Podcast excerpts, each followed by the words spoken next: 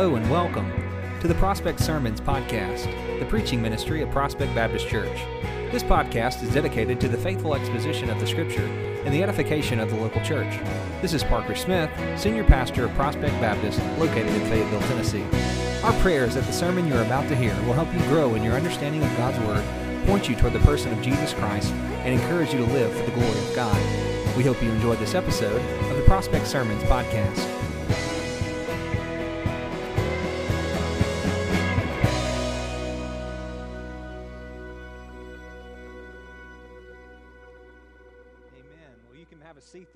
Morning. Thank you so much, Kim and Scott. I always love to see our children leaving. That is such a, a beautiful sight to see.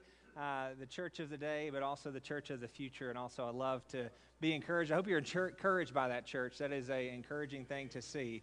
And uh, we're delighted um, for them being here with us and excited of all the things that are happening in the life of Prospect Baptist. If you're a guest here with us, I want to say a word of welcome again to you. My name is Parker Smith. I'm the senior pastor here. Hopefully, you filled out a little card. Leave it in your seat or you can turn it in. Uh, either way is fine. We would love to let you know that we're praying for you and uh, would love to follow up with you as accordingly. And so, if you have your Bibles, you can turn them on, turn them to the book of Galatians, chapter number two.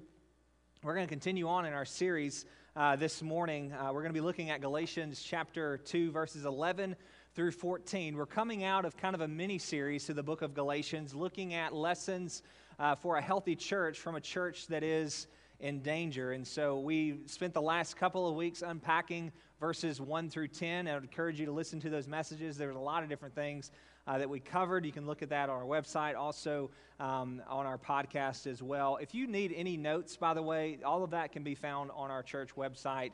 Uh, we have all the slides that are listed there for any sermon text or any cross references that we use. They're all listed there. And so this morning we're going to be looking at uh, verses 11 through 14. And so I want to start beginning by with maybe an illustration.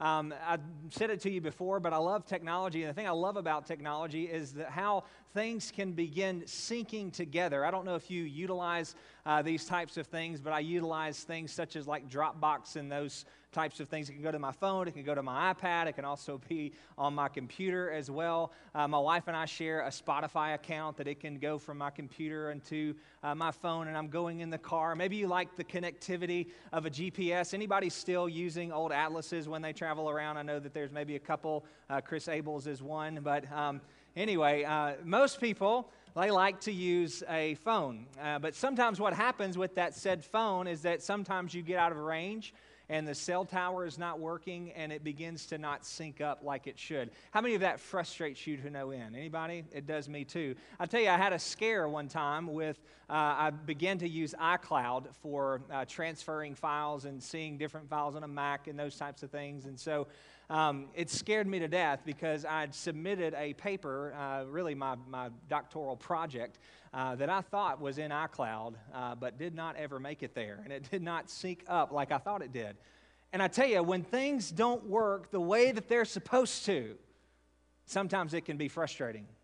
It can, especially when it comes to technology and the connectivity that is there. And as frustrating as it can be, when things don't sync up with technology, I want to tell you it's not just frustrating, it's dangerous when that is true about our lives.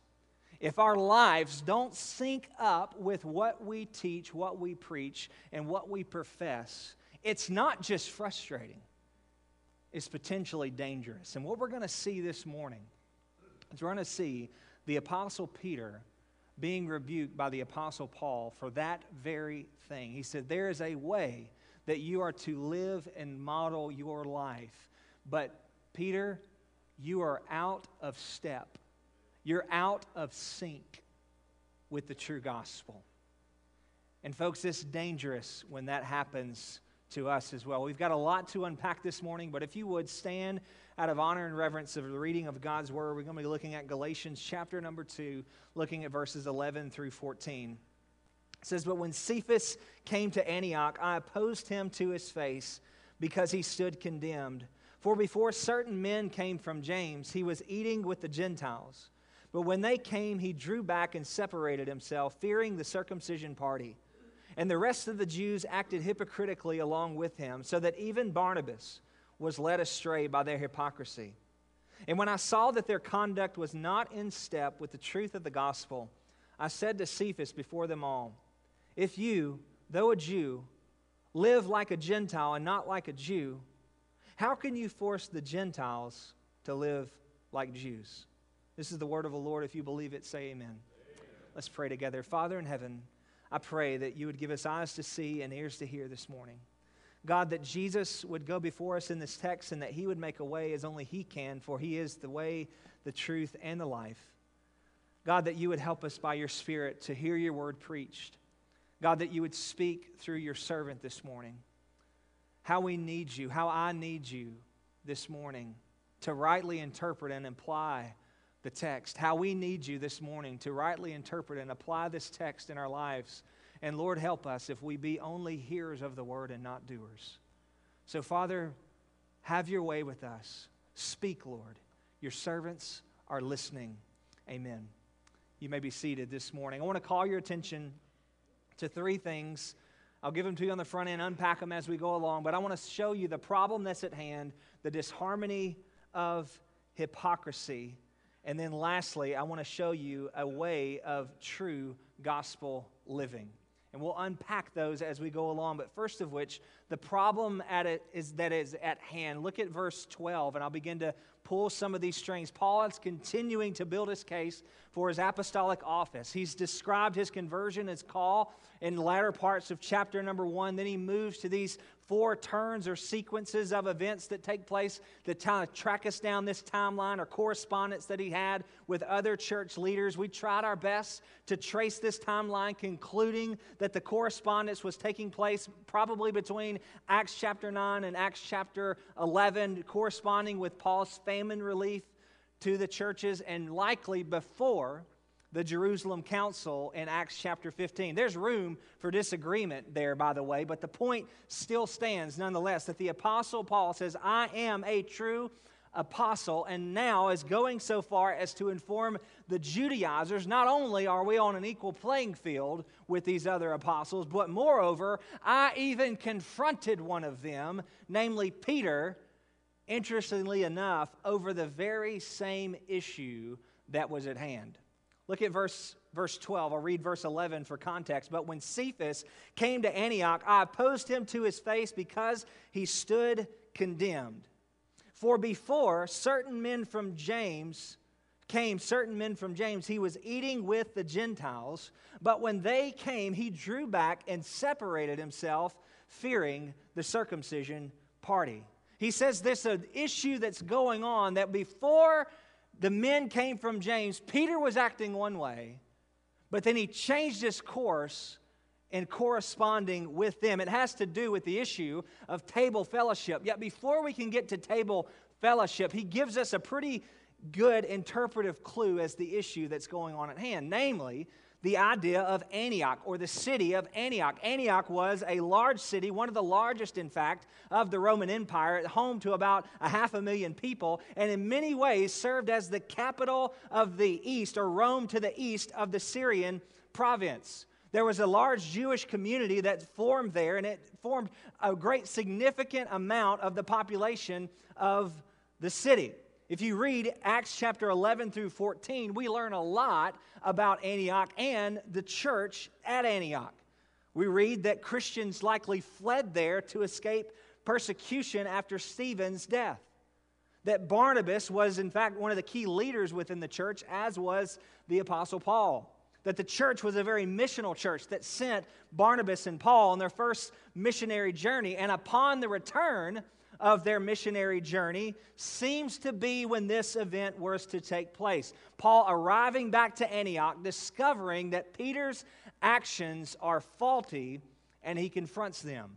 It goes to show the issues at hand of Jews and Gentiles and law and gospel and justification by faith alone in Christ alone was a hotbed in all the known world. So much so that leaders from every church in the area, and here it is again, sent their pastors to a local conference to discuss the issue that was pressing on all the churches in Acts chapter 15. There it is again, that Jerusalem council. And the Apostle Paul is recording all of this to show his authority of the office and also the susceptibility for any person to shift away from the true gospel, and by doing so, warning the Galatians of doing the same, sharing with them the dangers of legalism and the bondage that it brings. Antioch was a thriving place. It was filled with diversity of both Jews and Greeks. It was far from the north from Jerusalem and the Jewish temple. And it was filled with diverse peoples, civilizations, and cultures.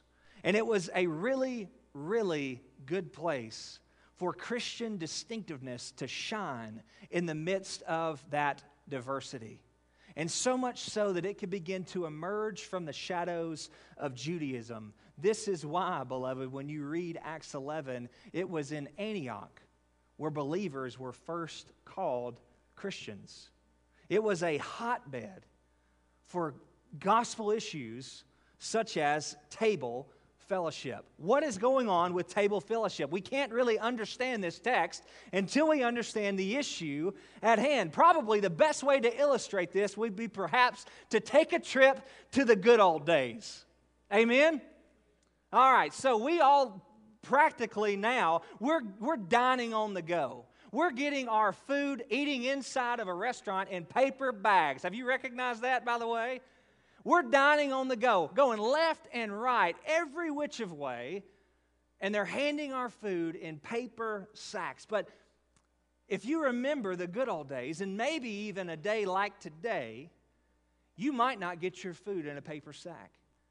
You might actually prepare a meal over the stove, and grandma or mama will cook something, and all the family, right, comes together and gets to have a meal together. And they share and they break bread. Maybe it's just family. Maybe we'll have some close friends over as well. And you'll partake, maybe today, unlike any other day, you'll partake together in a family meal. Hey, can you pass the cornbread? Right? You know what I'm talking Surely you know what I'm talking about. But beyond that, before a Jew would pass the kosher course around the table, it meant much, much more than that. There was much more at stake than just sharing a meal. It meant sharing a meal, also meant sharing in the covenant together. It meant sharing in the covenant blessings. We are partakers together. We share bread, but we also share blessing, and we share a bond of the covenant together.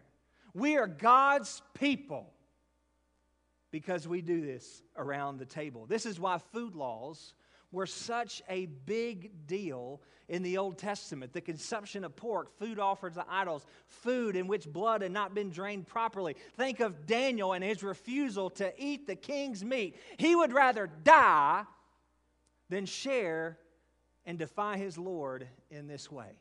The Pharisees would even push even harder on this end that even dining and sharing a table with anyone outside the covenant of Israel was appalling. And they said of Jesus with a gasp, This man eats with sinners and tax collectors. And what Jesus was doing in a moment was sharing and telling the whole world that God's kingdom, the door to life, the door to the covenant of God, to belong a part of his family, has been open to both Jews and Gentiles. Both sinners and tax collectors now are welcomed at the table. And Peter, before certain men, verse 12 of Galatians 2, before certain men came from James, he was doing the same. He was eating with the Gentiles and said, The kingdom of God has come to you. And you're accepted at God's table. At God's table, you are now in fellowship in Him, with Him, and it's not because of your food laws. It's because of your faith in Christ. It's because you've trusted in the obedience of Christ and your faith in Him. Peter knew what was true, he knew his Lord. More than that, he had a vision that the Lord had given to him in Acts chapter 10. Flip over to Acts 10. What you see taking place in Acts chapter 10 is this vision that the Lord gives to Peter, showing to him that both Jews and Gentiles are welcomed into God's family. And it has to do with God declaring that which was unclean, now clean, or common, is now clean. Peter receives this vision in Acts 12 all kinds of animals and reptiles and birds in the air. And there came a voice to him and says, Rise, Peter, kill and eat. And Peter says, verse 14, By no means, Lord. I have never eaten anything that is common or unclean.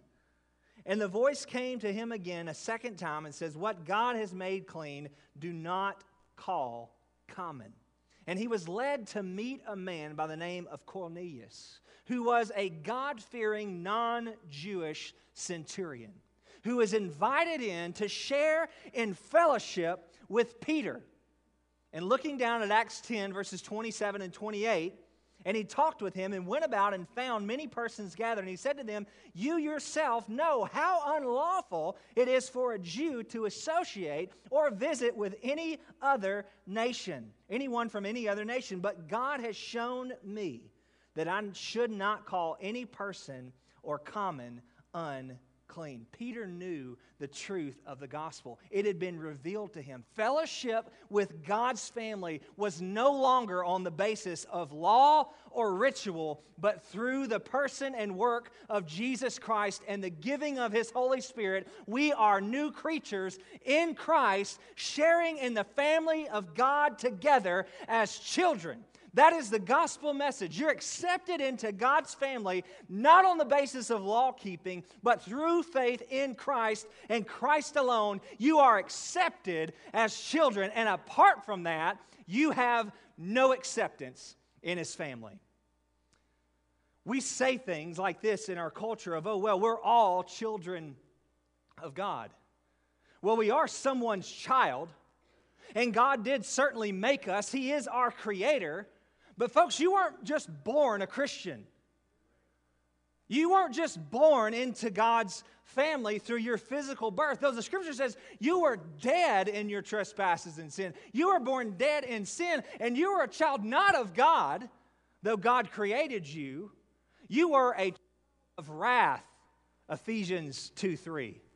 And the only grounds of right standing before God to become his child was for you to believe in the finished work of Christ on your behalf. That's the only grounds of acceptance that you have is faith in Christ and Christ alone. And Peter knew that. He knew it. Yet instead of displaying it through this issue of table fellowship, he compromised on the gospel instead. For when certain men before that, they came from James. He was eating with the Gentiles, displaying the gospel. But when they came, he drew back and separated himself, fearing the circumcision party. Secondly, I want you to see the disharmony of Peter's hypocrisy. You see the problem, now you see the disharmony of Peter's hypocrisy within the problem. Look at verses 12 through 14. For certain men, before certain men came from James, he was eating with the Gentiles, but when they came, he drew back and separated himself, fearing the circumcision party. And the rest of the Jews acted hypocritically along with him, so that even Barnabas was led astray by their hypocrisy. Note, hypocritically and hypocrisy. And then verse 14, but when I saw that their conduct was not in step with the truth of the gospel, Peter, Paul says to Peter, note the tension within that text. Something isn't adding up. Here's the true gospel. Here's the true gospel, but then here's the hypocrisy in the way in which you are living. Is the gospel too false, like your life is? Or is it displaying something that is true? Something is not in sync. There's a true gospel, but hypocrites. What is this? Is it truth or false? There's tension within that. Something, here's the word, something is not in sync. You claim to profess one thing, namely, Jesus is the only grounds of acceptance, yet you live another. Only acceptance enough that you'll be willing to welcome others on that same grounds. Something is out of sync. And that's what happens with hypocrisy, does it not? Something doesn't match up. Something is falling apart somewhere. We like to think, well, it's really no big deal, but beloved, compromise to the gospel and living out of step with the gospel is always a big deal. And it always causes something to be out of sync. And know what the hypocrisy does. Note it in the text. It brought disharmony. It brought a lack of having, having things being syncing up with God's word and God's will. Note the discord and the disharmony. It brought first, it brought disharmony with God's people. Look in verse 11. But when Cephas came to Antioch, I opposed him to his face because he stood condemned.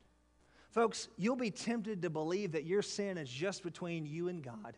But, folks, I want to tell you, your sin will always destroy your fellowship with your brothers and sisters in Christ. And it always affects your relationship with others. It did with Paul and Peter. It did with Adam and Eve and the whole created order, and it will for you as well. And beloved, if you have a hard time finding yourself living, you'll have a hard time finding yourself living in harmony with God's people if you're living a double life. This is what John said in 1 John chapter number 1 verses 5 through 8. He says, "This is the message which you have heard from him and proclaimed to you that God is light and in him there is no darkness at all." If we say we have fellowship with him while we walk in darkness, we lie and do not practice the truth. But if we walk in the truth as he or we walk in the light as he is in the light, watch this, we have fellowship with one another and the blood of Jesus cleanses us from all sin. Folks, walking in the light of Christ and the truth of the gospel, walking by His Spirit, always comes with a harmony and walking with others in the same Spirit. There is a union that happens for the people of God walking in the Spirit of Christ, and it will always bring disharmony and discord if you're walking in the ways of your flesh. That is true because the spirit and the flesh are always opposed to one another. Look at Galatians 5 16 and 17. But I say, walk by the Spirit, and you will not gratify the desires of your flesh. For the desires of the flesh are against the Spirit, and the desires of the Spirit are against the flesh, for these are opposed to each other to keep you from doing the things that you want to do. And, folks, sin and hypocrisy will always bring disharmony in your fellowship with God's people.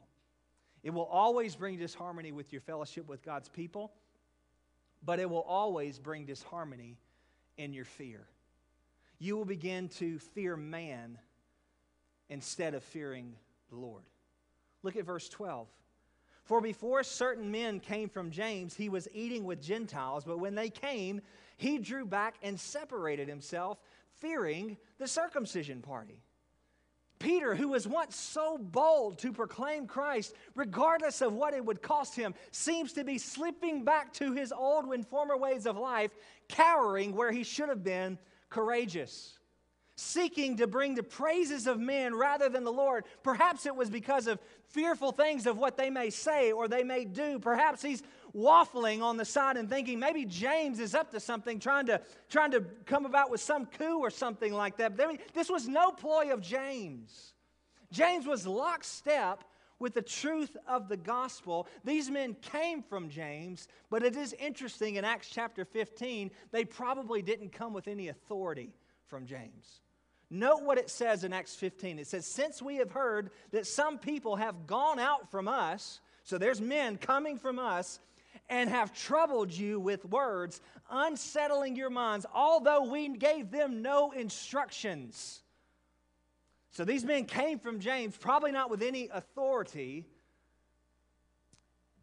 And maybe Peter is thinking James is up to something. But James was lockstep with the truth of the gospel. And we learn at the council that all of them were together. And perhaps Peter thought there might have been a threat that would come if he didn't compromise on them. That's, that's possible if he didn't accept this. But note it Peter was fearing man rather than he was fearing the Lord. He elevated the approval of man, and by doing so, lessened God's approval. That's why Proverbs says this the fear of man lays a snare, but whoever trusts in the Lord is safe. Folks, I'm going to tell you if you put your trust in man and you fear man more than you feel the Lord, fear the Lord, there is a trap that is there.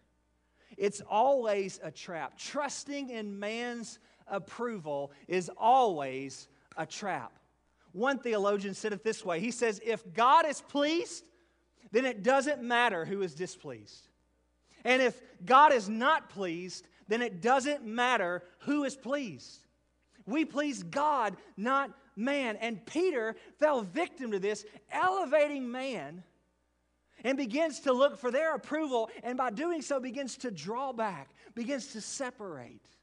Both of which are in the imperfect tense, implying that it's probably this gradual shifting and sifting away. Little by little, he compromised, increasing in his ability to compromise. Until long, he was out of step with the gospel. Folks, you'll be tempted to do the same, to, to have a distorted view of the fear of the Lord and elevate a fear of man that distorts your thinking about the truth of God and who He is. And what you'll do is you'll impose man's theology and, and man's ideas about who God is, and you'll relate them to who God is about how He relates to you. And you'll look to man to find your approval, but there will no approval there. Living in fear of you're going to be found out to be a fraud one day. Or what will this person think of me? Or what if they don't accept me? Or what if they ridicule me for doing this? What is going to happen? Instead of focusing your attention on Christ and trusting the Lord. And what happens is that man just seems to get bigger and bigger and bigger. And what you don't even realize is that God is getting smaller and smaller and smaller. And if we're not careful, we will elevate the fear of man to the degree that it controls us and causes us to compromise for the truth of the gospel. The psalmist says this When I'm afraid, I put my trust in you. In God, whose word I praise. In God, I trust. I will not be afraid. What can flesh do to me? And so often, when we're pursuing our sin, we're pursuing the very thing that keeps us from returning to the Lord, is what someone would think of me. What someone would think if I were to repent and to come clean with all that I'm struggling with. Well, to, to, to get it out in the open, to just share with somebody, to confess, or to say, I, I need to repent. What so often hinders us from doing that is what some other man is going to think of us. But it continues to ensnare us, it continues to enslave us. That man or woman that you may be fearing and is controlling your response to God, I, I got news for you. Maybe this will sober us all up. One day, beloved, either you or him will both pass away, and you return to the dust. And you'll soon realize that there was all along a higher court that you would give an account to, and that you should never have been looking for your approval or status in them. This is what Isaiah says All flesh is grass, and its beauty like the flower of the field. The grass withers, the flower fades when the breath of the Lord blows on it. Surely people are as, as the grass. The grass withers, the flower fades, but the word of the Lord stands forever. For he knows our frame, Psalm 103. He remembers that we are but dust. For a man, his days are like grass, and he flourishes like the flower of the field. For wind passes over and it is gone. It is, it is placed to know no more. But the steadfast love of the Lord is everlasting to everlasting for those who fear him. And so often we like to think when we're fearing man of, what will God think of me? What's he going to say if I were to come clean? What's he going to say if I were to repent? I know this, beloved. He'll rejoice at your repentance. He will rejoice for you coming back home. And no matter how far you've gotten down this road, the good news of the gospel is that there's always a road back home. And the road is repentance. That's why John says this. He says, If we say we have no sin, we deceive ourselves. And the truth is not in us. Yet if we confess our sin, he is faithful and just to forgive us our sin and cleanse us from all unrighteousness. We displace our fear when we live in hypocrisy. But thirdly, we displace, there's disharmony in our way of life. The word for hypocrisy in this text and through the New Testament is the word hypocrisy. It means to pretend or to play acting. It's one that wears a mask to play a part. It ordinarily denotes the concealment of someone's true character. You're appearing to be something that you're really not. Yet for Peter, this really wasn't his true self. He's letting the fear of man getting the best of him, but you see the hypocrisy. Because note what is at stake. Verse 14, when I saw that their conduct was not in step with the truth of the gospel. The gospel's at stake. The same gospel that Paul defended and preserved in Galatians 2 5 is being compromised now, not by Peter's words, but by Peter's actions. What about your life? Is there harmony? Is there consistency in the gospel that you preach and profess and the way that you live? There should be, beloved. This is why Peter would write in his epistle so put away all malice and all deceit and hypocrisy, all envy and all slander. This is why Peter would encourage us to live holy as God is holy. Therefore, we should be holy in all of our conduct. And if you call on him who is Father, watch this connection. This is 1 Peter chapter 1 verse 17. And if you call on him as Father, the one who impartially judges according to each one's deeds, conduct yourself with fear during your time of exile here on earth. Peter learned his lesson. Conduct yourself with fear, not a fear of man, but a true fear of the Lord. Beloved, no one is perfect. No one is going to be sinless. No one is perfect and always in the right, but our lives ought to mimic the fellowship and the sweetness that we have with our Lord. Does yours? Or is there disharmony that ensues with your way of life? That is what hypocrisy does. But also, it brings about disharmony with others. Look at verses 13. For before certain men came from James, he was eating with the Gentiles. But when they came, he drew back, separating himself, fearing the circumcision party. Watch 13. And the rest of the Jews acted hypocritically along with him, so that even Barnabas was led astray by their hypocrisy. There's not only disharmony that comes, there is also an, element of you causing others to stumble as Peter did as well. There is a connectedness within the body. And if we're not careful, it will spread to others. There is a connectedness that we have in the body of Christ that God intends that we follow Christ to model the very gospel that we proclaim and to flee from sin and to expose darkness of sin rather than to join in with that with it. And we it's a warning for those that participate or that affirm sinful living, even within the body. This is what the Apostle Paul says to the church at Corinth. says, Your boasting is not good. Do you not know that a little leaven leavens the whole lump? Sin is going to spread, it spreads to others.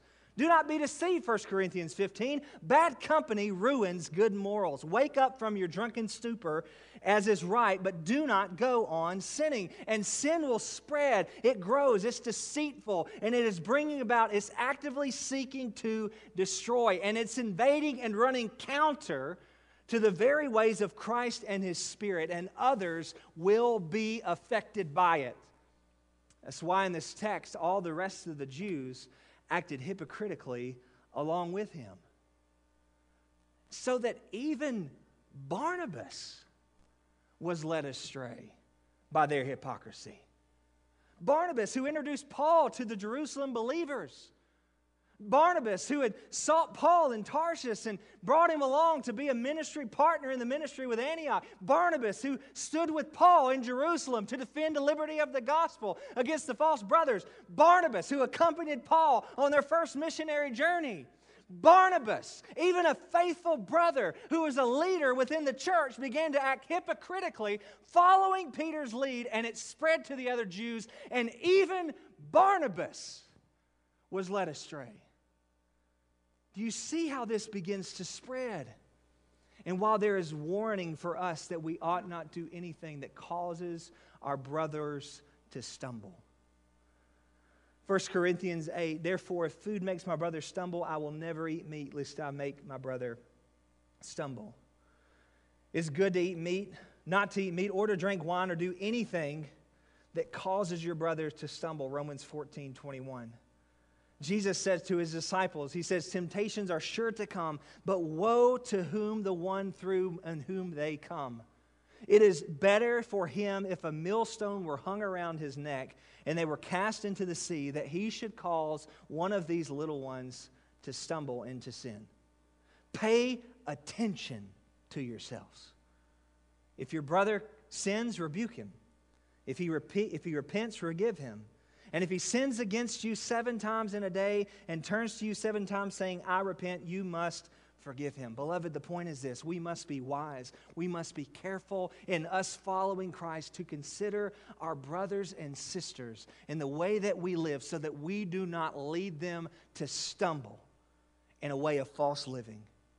Lastly, there's disharmony that leads to legalism. Look at verse 14.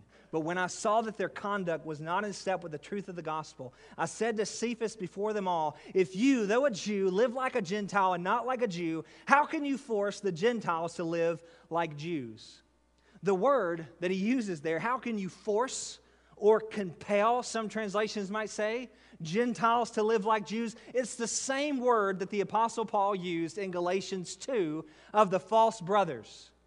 And that their posture and their words were displaying and compelling others to live falsely. But even Titus, Galatians 2 3, who was with me, was not forced to be circumcised, though he was a Greek. And here's Peter doing the very same thing trying to force, trying to compel Gentiles to live like Jews.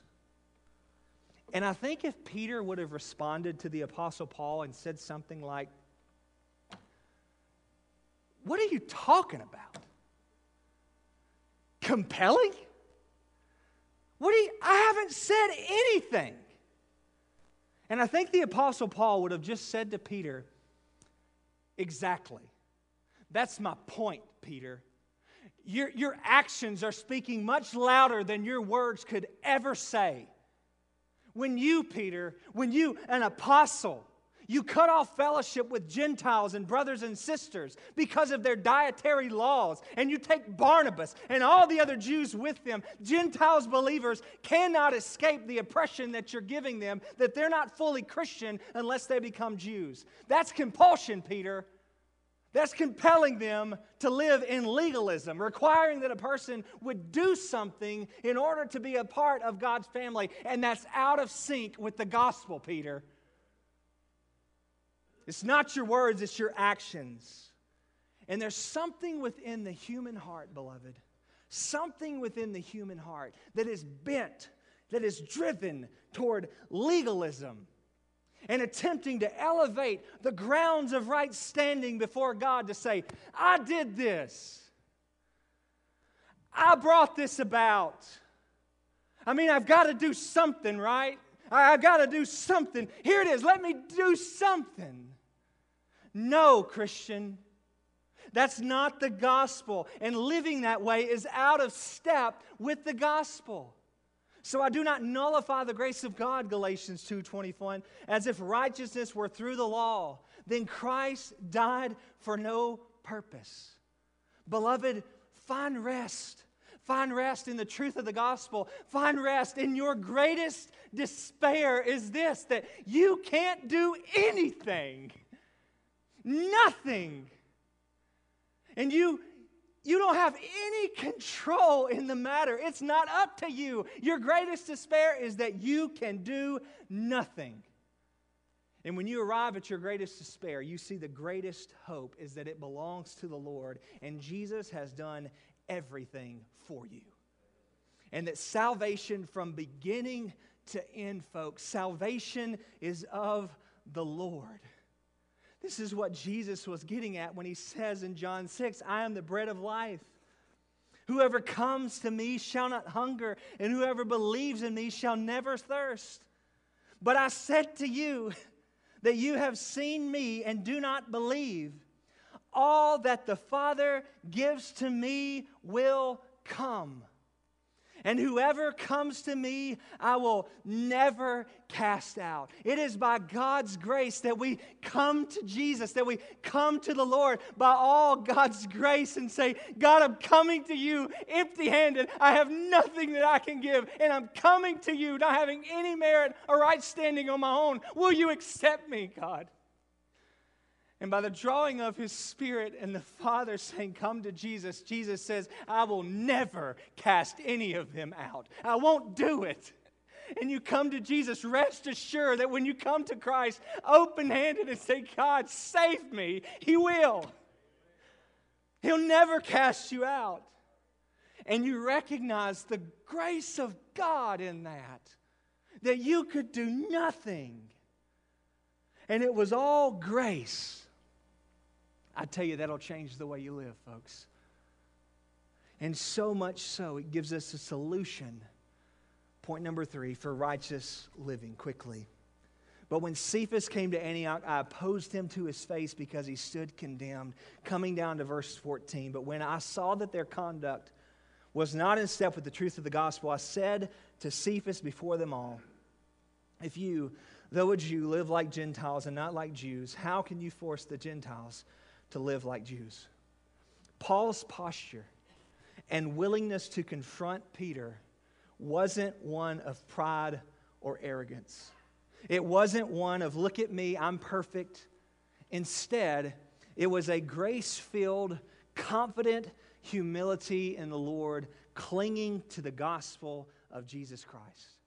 And he would say, I'm willing to stand. I'm willing to confront the distortion and go against the grain for the sake of truth. But I won't be filled with so much pride or so much arrogance, for I'm the very least of the apostles. This isn't about who's better or me pretending to try to be without flaw.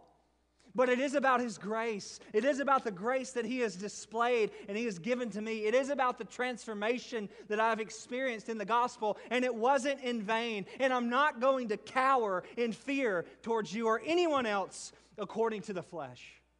Instead, I will stand in a confident humility in the Lord, and I will stand for the sake of the gospel. Folks, that is the world we live in today to not boast up in pride or arrogance, but to humbly and confidently say, I will stand on the truth of God's word and I will not compromise. That's what we need in the world today. Christians who are willing not to be arrogant or prideful, but to say, the only hope that I have was Jesus. and His grace bestowed to me. And I will stand confidently in that grace, and I will find rest, and I will not fear what man can do to me. And I will instead live in the fear of the Lord and not compromise. So, how do we make application? Did you find rest? Number one, you rest in the truth of the gospel, and you do not fear what man can do to you. Number two, that you believe in the only true gospel and you do not play the hypocrite. Hold firm to your biblical convictions, Christian, even if it means suffering. And it will mean suffering, Christian. Mark it down. Number three, believe the only true gospel and do not nullify the grace of God. For you know, Ephesians 2 8, it is by grace that you've been saved, and that through faith. And this is not your own doing, it is the gift of God, not because of works, lest anyone should boast. Number four, resolve to anchor your life in the only true gospel revealed in God's word. Christian, you are not spiritually neutral. You're either going and becoming more like your idols or you're becoming more like your Lord. And every idol that you have, here's the progression it says, Come to me, come to me, pursue me, pursue me, serve me, serve me, and it will destroy you. And anything that you are putting before the Lord is an idol. And you need to put it away. And the only freedom that you'll ever find is the freedom that you'll find in the revealed Word of God and resting in His Word daily. Because the pursuit of your idols in the human heart is a daily pursuit. So you combat it with a daily pursuit of God in His Word. Your heart will go astray, yet the Word of God will align your heart and not just be hearers, but be doers as well. Lastly, seek to position yourself so closely to other believers, so to encourage one another and combat the lies of sin and the assaults of the devil. I'll read that again. Seek to position yourself so closely to other believers and to encourage one another to combat the lies of sin and the assaults from the devil and commit to pray for your brothers and sisters and even your leaders because anyone is susceptible to be led astray. Peter and even Barnabas. This is war, Christian. Do you realize there's a war waging for your soul and the enemy hates you? He hates you, hates you. And Peter says, Be sober minded, be watchful. Your adversary, the devil, prowls around like a roaring lion, seeking anyone that he can devour. So we must believe and cling to the only true gospel in a confident humility in a world that it will become increasingly hostile so that we live step with the truth of the gospel. We must resolve now to be people of the word and people of the gospel. And we say, whatever man will do, they will do. But I will not fear them. I fear the Lord. And I place my trust and my confidence not in man who will pass away like the flowers of the field and the dust of the earth, but I will place my only confidence in the finished work of Jesus and cling to his cross because it is only by grace that I am saved. And the gracious life that I display to others is rooted in a humble, confident humility in what Christ has done.